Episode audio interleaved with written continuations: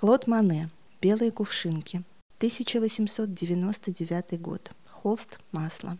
Размеры картины 89 на 92 сантиметра. Солнечный день.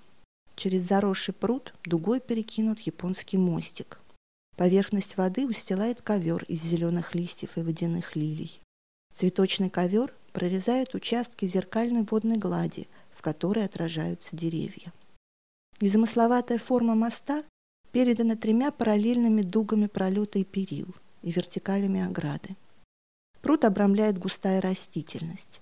Слева к воде склоняются ветви плакучей ивы, описанные параллельными вертикальными мазками.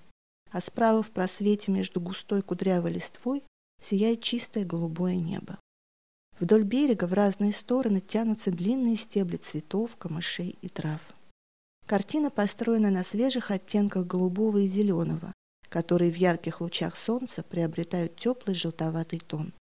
Даже мостик в рефлексах окружающей зелени кажется не белым, а светло-зеленым. Мане пишет крупными широкими мазками, местами быстрыми, местами нарочито небрежными.